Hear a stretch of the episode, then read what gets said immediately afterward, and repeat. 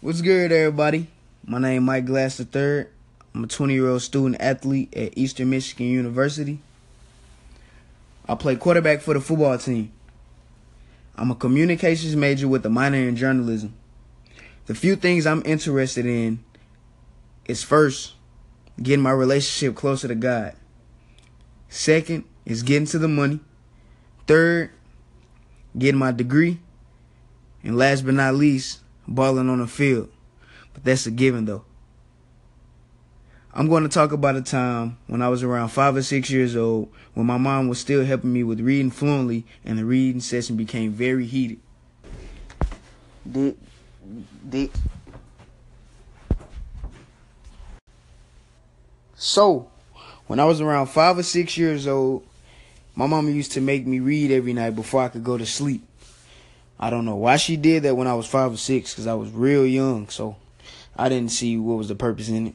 But around this time, I was still having a hard time reading sentences fluently, and my mama had bad patience, so she would make me practice by myself.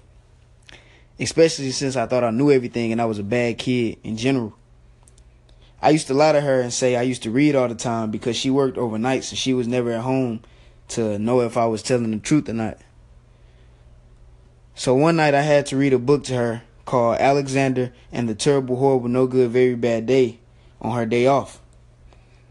It was a section in that book that I could not read for some strange reason, and I kept stuttering over the words.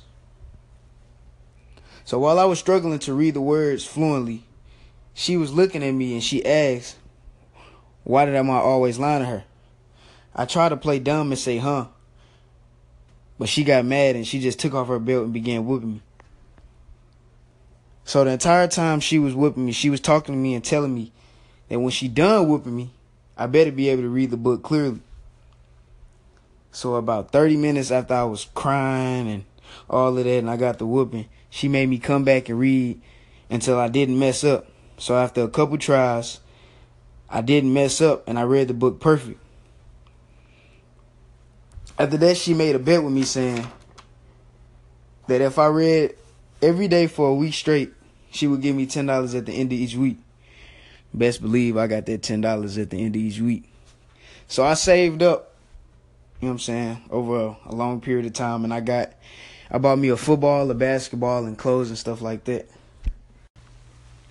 It might sound strange, but I actually like the fact that my mom went hard on me at a very young age. It not only taught me to be tough, but it made me very intelligent. Not only did it make me intelligent, it also set the standards for my younger siblings.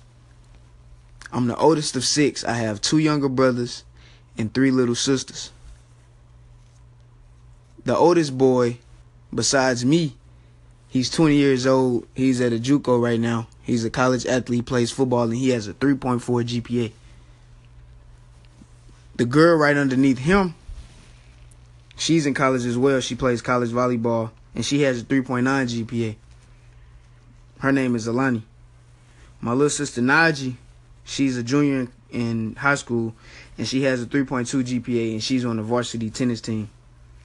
My little sister Maya, that's right underneath her, she works. She's not very athletic, but she does very good in school and she has a 3.3.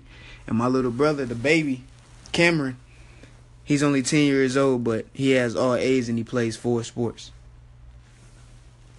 Thank you for taking the time out of your day to tune in. Hope you have the rest of your day great.